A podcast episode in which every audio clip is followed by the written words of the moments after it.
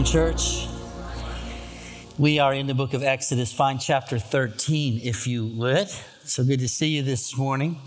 And I've got some really important news for you that will begin in March. So we're going to be changing our Sunday structure a bit, beginning the first Sunday in March. Uh, so we'll uh, talk about it all through February. All right, here's the changes. First, we are going to be starting an eight a.m. Bible fellowship class. Uh, uh, the first Sunday of March. It will be meeting in the mirror room. It will be uh, Bible study, prayer, fellowship, good discussion. If you need a care group, a small group that our current ones aren't fitting your schedule, this would count. You can use this as your small group ministry and fellowship time. Uh, if you already have a care group, you just want to come early and uh, dig into some Bible study, come on. Uh, you're invited, eight a.m. And that will start on uh, March the fifth. Secondly, for not so much for you guys, but we're going to be moving the uh, first service to nine fifteen to allow some transition between uh, the fellowship time and the first service. So uh, it won't be nine a.m. It'll be nine fifteen starting in March. Most folks come around that time anyway, so I think it'll fit better for them. And, and then we'll have a little bit smaller time between the services. Again, we would love for you guys to come early.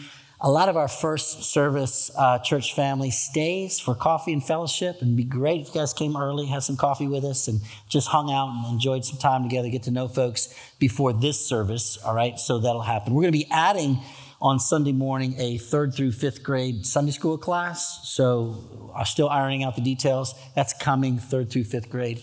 And then the other big thing is um, on Sunday nights, we have uh, a great uh, program for our kids and for our students. We're going to be adding something for adults at six p.m. Uh, we're reclaiming the fireside room now that the food pantry is fully moved over to the office building in the basement. So in that room, uh, we'll be having some Bible discussions. We're going to be doing some one-off topics on uh, Christian life, important theological concepts, and just how, how we live out our faith. And uh, times of prayer. So we're going to have some adult fellowship time, coffee, conversation type time on Sunday nights, six p.m. in that room. And uh, we'll repeat that a bunch so you'll get it. But I want to give you a heads up on, on all of those important uh, upcoming announcements. All right, let's talk about our deliverance this morning. We're going to be looking at which may be the greatest story or greatest event in the Old Testament, the story of the Exodus. So I had the privilege, oh, five or six years ago to travel to uh, Egypt to visit with our team there. And uh, we took some time and went and saw the pyramids, pretty impressive. And then we all went to the Red Sea for just a day of prayer and Bible study and, and, uh, and some fellowship. And so I was super excited about that because I've always, you know, thought about what would that be like to be on the shore of the Red Sea. And so sure enough, I made my way down to the shore of the Red Sea. And the first thing I did is I looked and I and I wondered, could I see across the thing? And I could not. It was pretty massive.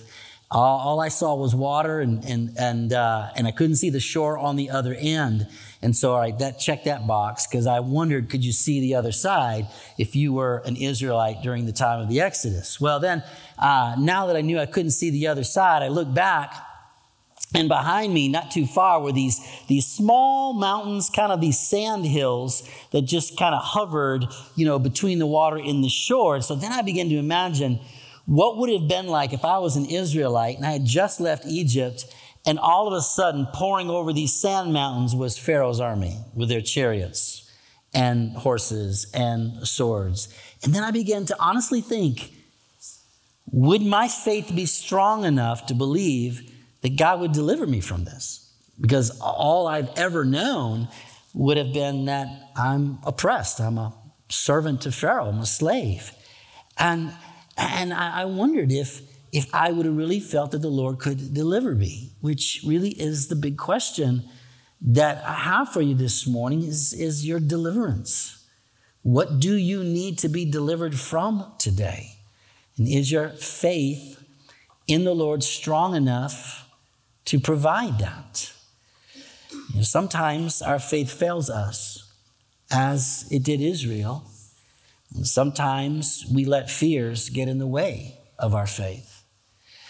Well, this morning, as we look at the story of the Exodus, we're going to learn that we have been powerfully delivered by Christ so that we can live as redeemed, as saved people of God. So let's consider what we've been delivered from, what we have been delivered to. And first, let's consider our deliverance from the hand of our enemy. This is what Moses writes as the Spirit of God carried him along. Verse seventeen of Exodus thirteen. When Pharaoh let the people go, God did not lead them along the road to the land of the Philistines, even though that was uh, nearby, for God said, the people will change their minds and return to Egypt if they face war. So he led the people around the Red Sea along the road of the wilderness, and the Israelites left the land of Egypt in battle formation. It was the night of the tenth plague, the Passover night that you just heard from Hebrews eleven. When God sent his destroyer, this angel of death, throughout the land of Egypt to, to finally prove that God is more powerful than Satan or, or, or Pharaoh, that, that the seed of Pharaoh, his offspring, was not greater than the seed of, of Eve, whom God had made a covenant promise with. And, and so there was this tremendous amount of wailing and weeping because the firstborn sons and all the firstborn of the livestock in Egypt had been killed. And then Pharaoh, he commanded Moses to go with all of the nation of Israel, well over a million of them, with their livestock and the wealth that they had collected, and just leave. And Moses then, he did so. He, he led the children of Israel, you know, out of Egypt. Now, the goal ultimately is to get Israel to Canaan, right? That's the land that they had been promised. That is the land where they would have a people and possessions and the Lord's protection and his promised preservation. That is where they needed to go. And the quickest way to get from Egypt to Canaan was by a road that was already established that would have just led them north and, and a little bit east. But the problem is that road went through the land of the Philistines.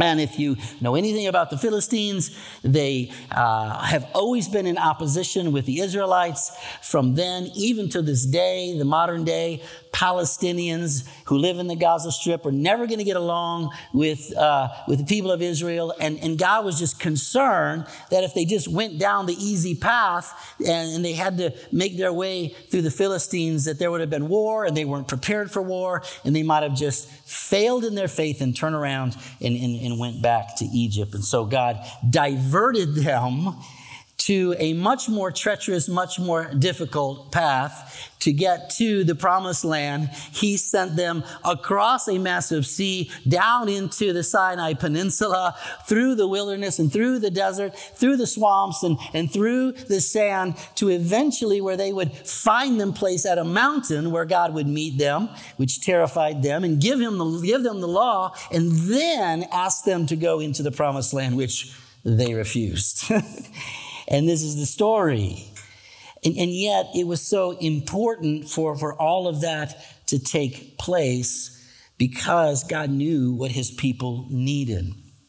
And so through the wilderness, they had to travel. Moses, verse nineteen, took the bones of Joseph with him because um, Joseph had made the Israelites swear a solemn oath saying, God will certainly come to your aid. Then you must take my bones with you from this place. So now here's Israel, twelve tribes lined up, military fashion, marching towards the Red Sea. Moses leading the way. He's got a staff in one hand, and in his other hand, he's got a bag of bones. The bones of Joseph, who over four hundred years ago had allowed for Jacob and his family of one hundred twenty people enter into Egypt, giving him the best of the land in Goshen under Pharaoh's blessings prior to their enslavement. But if you recall, in the last two verses of the book of Genesis, Joseph says, now there'll be a day when you have to leave this place, and when you do, take my bones. I want to be buried with my great-granddaddy Abraham and my grandpa Isaac and my father Jacob, who is Israel. I want to be buried with them in the land that's been promised to us. And so Moses then was leading Israel away, and and I just can only imagine what he was thinking with, with the bones of Joseph that he was carrying. And what a tremendous chapter in Israel's history was ending here on this night. If Open Door, if you ever move from this place, take my bones with you. I'm, I'm asking you that. Um, all of this was necessary. Out of Egypt, out of Egypt, God's chosen son had to leave, you see. Joseph was a chosen son who had to get out of Egypt. And then one day, uh, because escaping from, from uh, Herod, uh, Mary and Joseph would take the child Jesus to Egypt, but then they had to leave out of Egypt, you see. I've called my son, Hosea eleven, Matthew two. Verse twenty, they, they set out from Succoth and encamped at Etham on the edge of the wilderness. They, they're there now. They make their way, you see, finally to the shores of the Red Sea in the wilderness. In verse twenty-one, some precedent is being set here that will continue. The Lord went ahead of them in a pillar of cloud to lead them on their way during the day, and in a pillar of fire to give them light at night so they could travel either by day or night. The pillar of cloud by day and the pillar of fire by night never left its place in front of the people. And so actually it wasn't Moses leading the Israelites out of Egypt, was it? Who was it? It was the Lord who was leading them out of Egypt.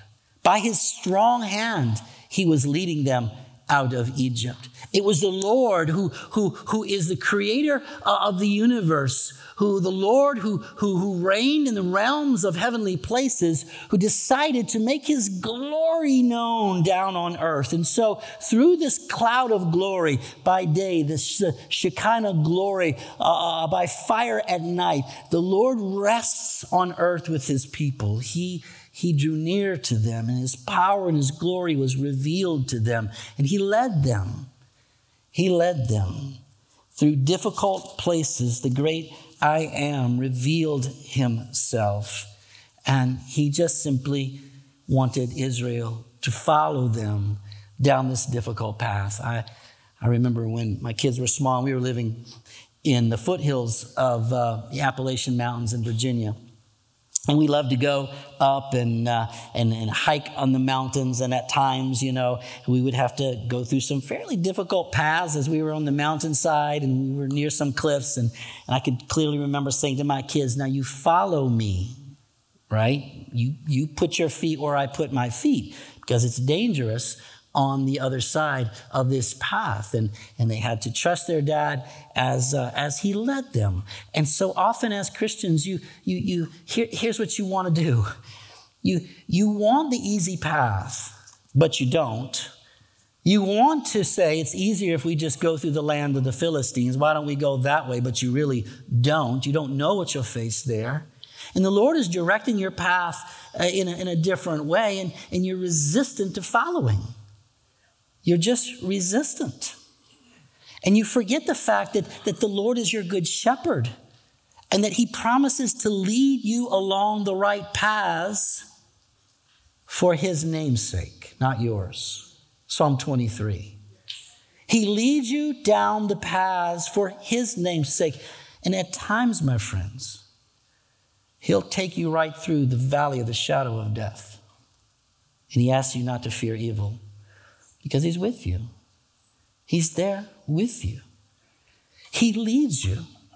He does it by his Spirit. He does it through his word, but he promises to lead you. He promises that his truth, his word would be a lamp to your feet and a light to your path. It shows you the way. Psalm one nineteen, one oh five. And, and sometimes if, if you remember the teachings of Jesus, he said, I don't want you to take the easy path. I don't want you to take the wide path that leads to destruction. I want you to go down the narrow way. So you must go. You must go. If you've been asked to traverse down a pathway where you experience despair, you must go. If you have been stricken with illness and, and the Lord wants you to go down that path where your body is failing, you must go. If you are struggling in, in your relationships and, and, and, and you are feeling fearful because you're not quite sure of the future, you must go. And sometimes it's the Lord who wants you to go down through the wilderness, down that difficult pathway. Friends, what other choice do you have? But he promises to lead you. He never promises for it to be easy, but he promises to lead you. When I was a kid growing up in church, and we sung so many great hymns, and one of them was a hymn that just simply says, "He leadeth me. He leadeth me." Oh, blessed thought. Oh, words with heavenly comfort fraught. Whatever I do and wherever I be, still it is Christ's hand that leadeth me. And sometimes amid seams of darkest gloom, sometimes where Eden's bowers bloom, whether it right, it's it's really great and, and good and glorious, or just really difficult and gloomy, Lord, I would clasp thy hand in mine. I'll never murmur. I won't repine. Content with whatever lot I see, knowing it is thou that leadest me. And that's what the Lord wants to do.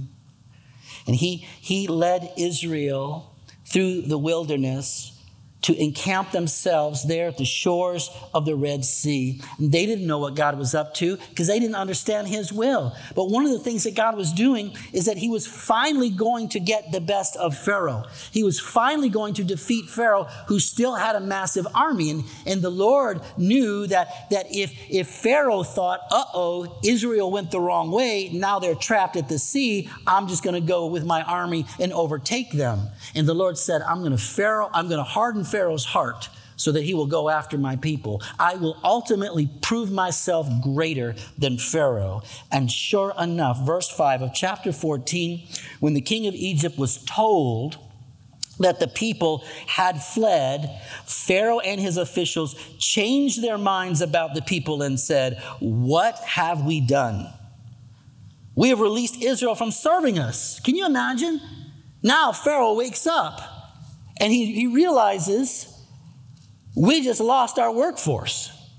We just lost a million slaves. These are the, the people who served us. How am I going to build my pyramids? Who's going to build my tomb? What have I done? So he got his chariot ready and he took his troops with him. He took six hundred of the best chariots and all the rest of the chariots of Egypt with officers in each one. And the Lord, know what, know what a sovereign God is doing here. The Lord hardened the heart of Pharaoh, king of Egypt, and he pursued the Israelites who he felt were going out from him defiantly. Sure enough, even after ten plagues, he just lost his son. Oh, the hardness of a heart and what it can do. And, and he, with a hard heart, he took his army and he said, "You go get my slaves. Go bring back these slaves of mine." And then he gathered his, his mo- the most advanced military technology of the day. These, these military chariots with these officers. And he said, "You go get them." Hmm. Sort of like the, the, the chariot was like the ancient F twenty-two Raptor that we saw yesterday pop a balloon over South Carolina. Yeah, it took that. Although I was very envious. I, I wish I could have flown that plane. I mean, can you imagine? You can imagine the top fighter pilots in the world there in Langley, Virginia, the Top Gun guys, and the commander says, "I need someone to go pop a balloon." Any volunteers there are like, "I'll do it." You know, I've been waiting to do something like this my whole life.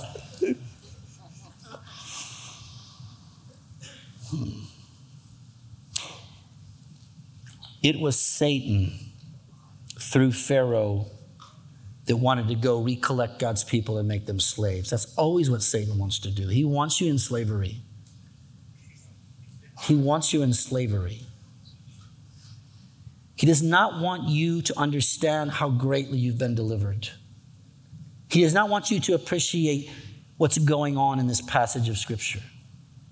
He wants you to be a slave. He wants you to return to it. He does not want you to enter Canaan. He does not want you to experience redemption. But listen, friends, once you have tasted redemption, there must not be any going back. Amen? Why would you go back? Having tasted salvation. Paul said in, in his letter to the church at Rome, the Spirit of life has set you free in Christ Jesus from sin and death. Now, there was no going back. Verse ten, chapter fourteen. As Pharaoh approached, the Israelites looked up, and um, there were Egyptians coming after them. Now, let's be fair. That would have been a terrifying scene. I mean, all you've known your whole life is slavery. All your father and grandfather and great-grandfather, that's all, all you've ever known is we're slaves. Pharaoh's king, he's Lord, his army is superior, we're doomed. We're doomed. That's what they would have thought. And the Israelites were terrified, and they cried out to the Lord for help. And they said to Moses, this will be uh, the first of many, many, many, many, many complaints that the redeemed people utter to their Lord. Not, not the unredeemed people, the redeemed people, what they utter to the Lord. May that be a warning to us. And they said, is it because there are no graves in Egypt that you have taken us away to die in the wilderness? Why have you done this to us by bringing us out of Egypt? Isn't this what we told you in Egypt? Leave us alone so that we may serve the Egyptians. It would have been better for us to serve the Egyptians than to die in the wilderness. Their faith failed them. Their faith failed them. four hundred years of oppression had gotten the best of them. There was still too much Egypt in them. Too much. Too much. Too much of the world in them. And they saw Pharaoh, Pharaoh as being superior to Yahweh's strength, and they lacked faith. They didn't consider the Lord's promise that he would protect them and that he would lead them. Reminds us of what Jesus said to us. Mark chapter five. He said to his disciples, do not be afraid. Believe in me. Believe in my words. Do not be afraid. And yet we fail there, don't we? We let fear get the best of us. Even though Jesus told us not to, we still do. But in verse thirteen, now Moses, this is the man, and this is his appointed hour. And now we finally see Moses being this, this prophetic mediator, the man that God needed him to be. And he said to the people, don't be afraid. Stand firm and see the Lord's salvation that he will accomplish for you today. For the Egyptians you see today, you will never see again. The Lord will fight for you. Just remain quiet and watch. I got that verse underlined. The Lord will fight for you. You just remain quiet. You just watch. Moses now becomes the shepherd of God's people that they need in this hour. He confesses his faith to God, and he tells them not to be afraid. He says, let God prove who he is. Later on, it'd be a little shepherd boy who does this. When faced with a giant and everybody else was afraid, he says, this is not our battle. This is the Lord's battle. I'll take care of this. You just watch what the Lord will do. No, it was God's will that, that Israel be delivered that evening. As we learn from our study in Galatians, it is for freedom that Christ has set us free. We just watch it happen. God does all the work. Christ has done everything for us. Stand firm, Paul says, and don't submit again to the yoke of slavery. And for Israel, Moses said, we're not going back. We're not placing our heads, our heads back in the yoke of Pharaoh's slavery anymore. Now we belong to the Lord. So the Lord speaks to uh, Moses in verse fifteen. He says, all right, what are you doing? This is time for action here. Why are you crying out to me? He says, you tell the Israelites to break camp, and here's what I need for you to do. I need for you to lift up your staff, you spread your hand across this Red Sea, and you divide it, and make sure the ground's dry enough for this entire nation to walk through. Okay, you do that, and I'll take care of Pharaoh. And Moses should have, would have been thinking, uh, sure, I got that right.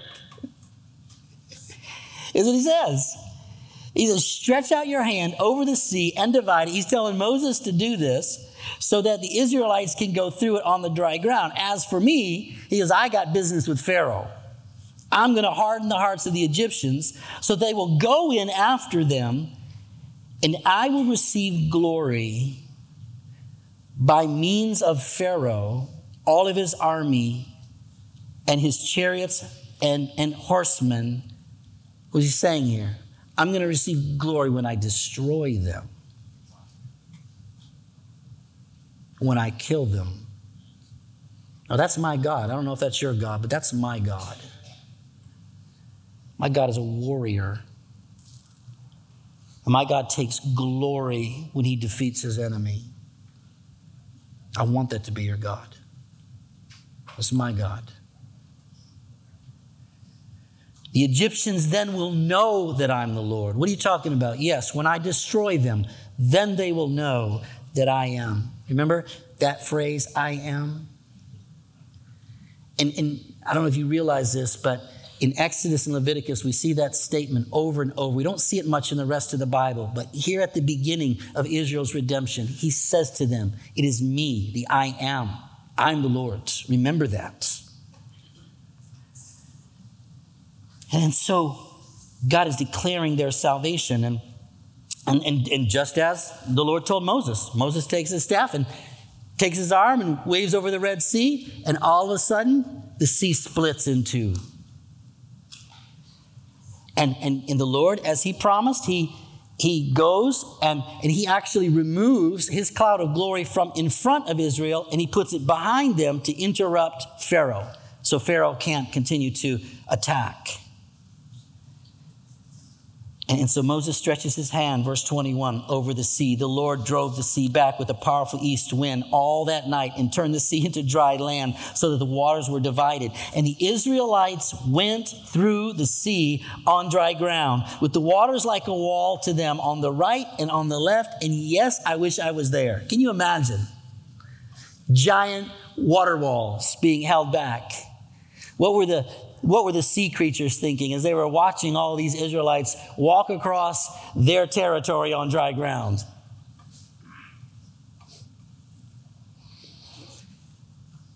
And yet Pharaoh, all he wanted to do was destroy them as God was delivering his people.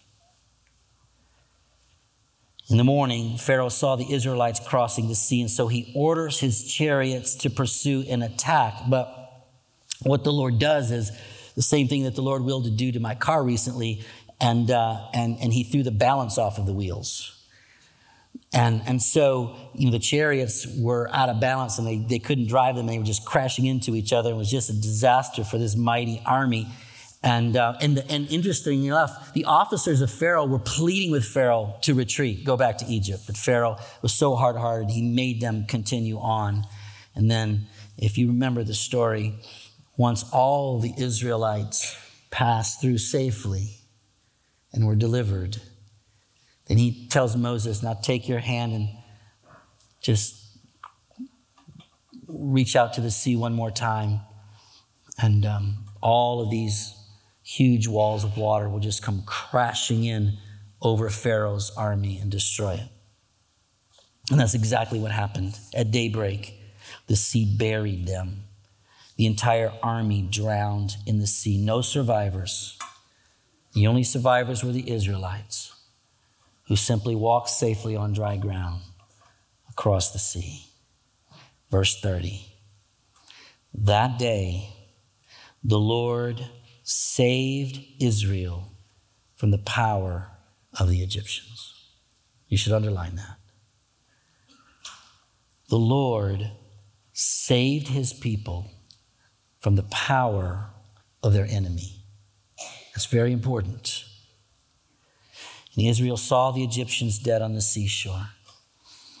And when Israel saw the great power that the Lord had used against the Egyptians, the people feared the Lord and believed in him and in his servant Moses. And I wish I could tell you that that belief continued, but it would not. The belief of the nation of Israel was fading, and eventually it would fail.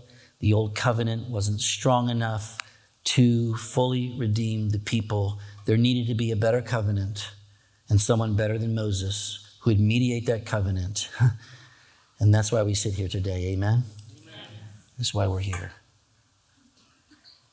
We look at this story and we recognize that, yes, at times it is it is the Lord's will for us to go through the wilderness,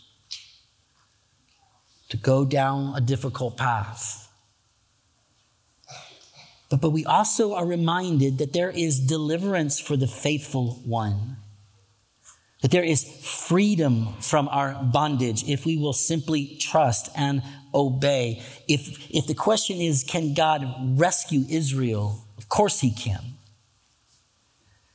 Then can God rescue you? Of course he can. But, but what is it that you need to be rescued from? I mean, maybe you're losing the battle of sin right now. Maybe sin is stronger in your life right now. God can rescue you from that.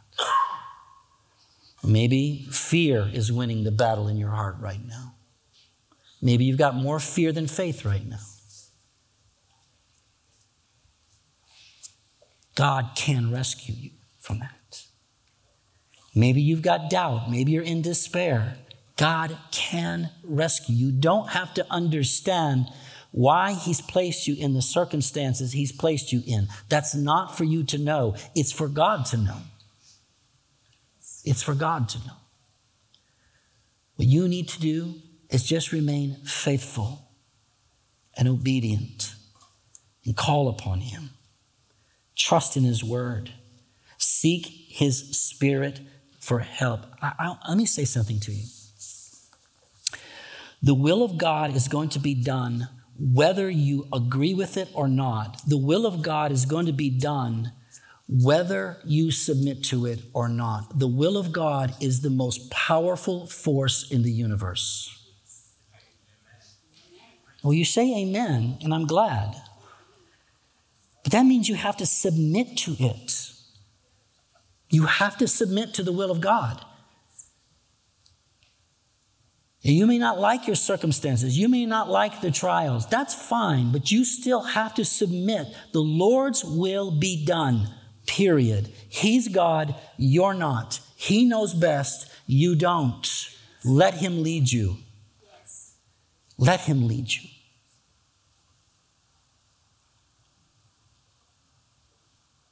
And if, if you have any doubt that he will lead you well, look to the Exodus, but more importantly, you look to the cross. Let him lead you. Now, Israel has experienced great deliverance. So what does Israel do? They party. They break out in song and dance and tambourines, and the women are singing, and, and all of Israel sings. And, and listen, having been saved, what else should they do but sing? And, and, and, and basically, Exodus fifteen is, is the great hymn of the Old Testament. It is the song of their salvation. And we should just spend a few minutes just to enjoy it. Because Every time we gather on Sunday morning, we sing about our salvation. We did it today. Our God saves. We learned a new song. It's, it's wonderful. Our God saves. That's what we should sing over and over and over and over again. And hey, look, I love you all. Some of you don't sing. I don't understand it. I don't, you don't have to have a good voice. You could have a horrible voice. That doesn't matter. If you've been delivered, why don't you sing? Why don't you sing? Maybe you don't understand that you've been delivered or how greatly you've been delivered. These Israelites, they, they, they, they sang a song to the Lord. They said, I will sing to the Lord, for he is highly exalted. They now knew who the I Am was, and they, they recognized his power. He says, he has thrown the horse and its rider into the sea. The Lord is my strength. He is my song. He has become my salvation. I love that. This is my God, and I will praise him. This is my Father's God, and I will exalt him. The Lord is a warrior. The Lord is his name. What a hymn. For Israel, the Exodus is the most important event in all of their history. You ask any faithful Jewish person today, what is the most important event in your history? And they'll say the Exodus.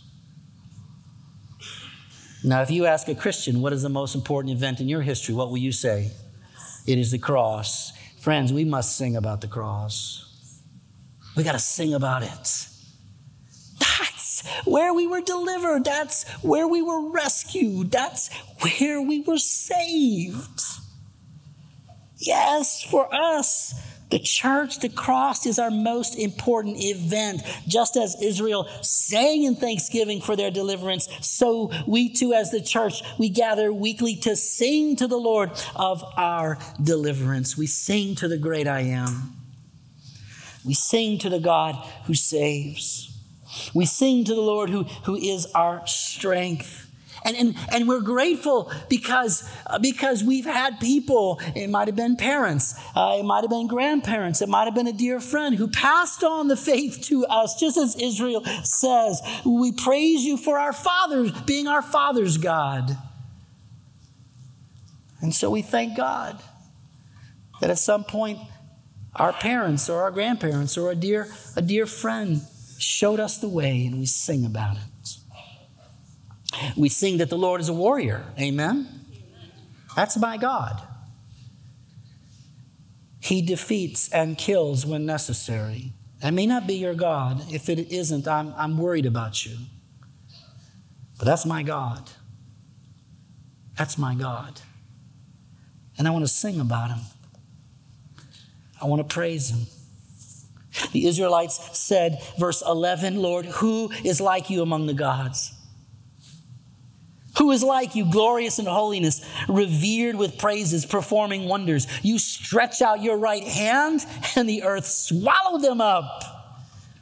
With your faithful love, you will lead the people you have redeemed. I love that. Let me say that again. With your faithful love, you will lead the people you have redeemed. You will guide them to your holy dwelling with your strength. He's going to lead you. Maybe not down the path you want. That doesn't matter. His will be done. He'll lead you. He'll lead you. Because listen, if you will submit to his leadership, he'll lead you all the way to heaven. He will lead you all the way to heaven. And we get a glimpse of that Uh, here in verse seventeen and eighteen. As Israel is singing, they, they begin singing, you're going to take us to our promised land. You're going to take us to that mountain where we will meet you. You're going to take us to the place where you will bless us. You will bring them in and plant them on the mountain of your possession. Lord, you have prepared the place for your dwelling. Lord, your hands have established the sanctuary. The Lord will reign forever and ever. And Jesus said to his disciples, I'm going to go and prepare that place for you. I'm going to prepare the place for you. And just as Israel had to, to face the mountain of Sinai,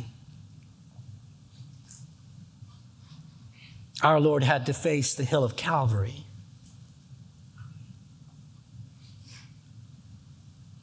He led us there so that we would watch. We would watch him deliver us. Amen? And he did. And so we, we worship a Christ who has defeated Satan. The Lord defeated Pharaoh in the Exodus. On the cross, Christ defeats our adversary. He wins. And he's buried and he rises from the dead, proving his victory over sin and death. And one day he's going to come back. And he's going to lead us to heaven. He's going to take us there.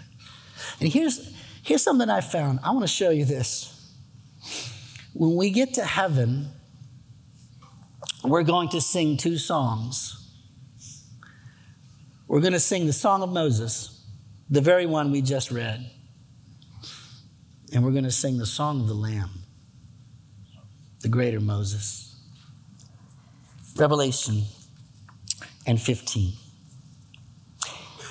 I also something like a, a sea of glass. So put in your mind the Israelites who just crossed the Red Sea. They've been delivered and saved. And now, and now here's this vision in heaven. I, I saw something like a, a sea of glass mixed with fires. The glory of God, the radiance of God is being represented. And, and, and those who had won the victory over the beast, its image, and the number of its name. That's, that's you, by the way, if you're redeemed. That's you. And, and they were standing on the sea of glass with harps. All right, so I know that may not be your favorite instrument. Put it in context. You're going to get ready. This is you. Put an electric guitar in your hand if you want it. That helps you with this verse. Because you're about to sing in heaven. And here's what's interesting. They sang the song of God's servant, who? Yes. The great event for Israel and their deliverance. They sang the song. But they also sang the song of who? Song of the Lamb. Yes.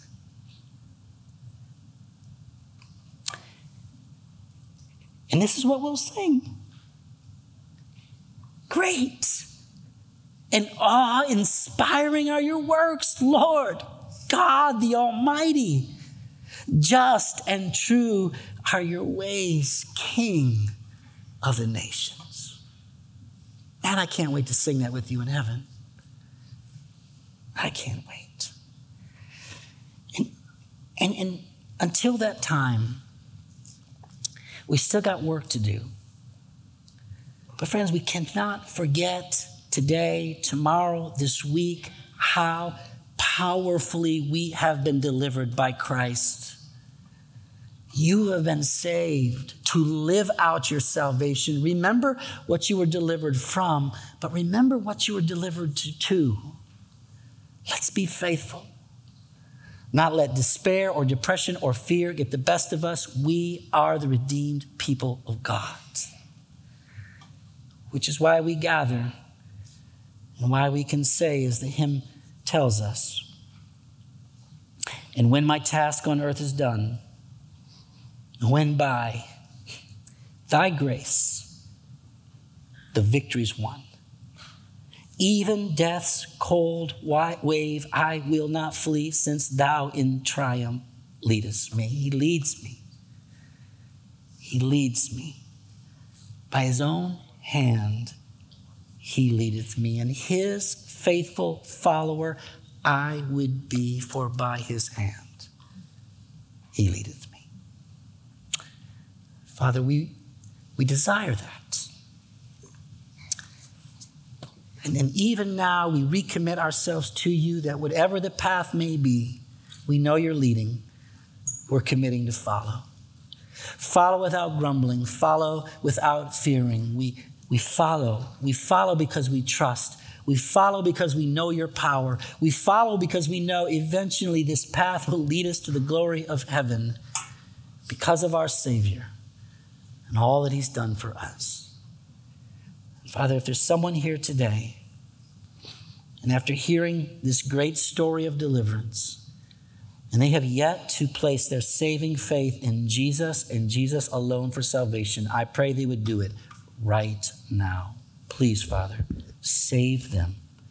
May they cry out, knowing they're a sinner and repenting from their sin and placing faith in Jesus alone, the only one who can deliver us from hell.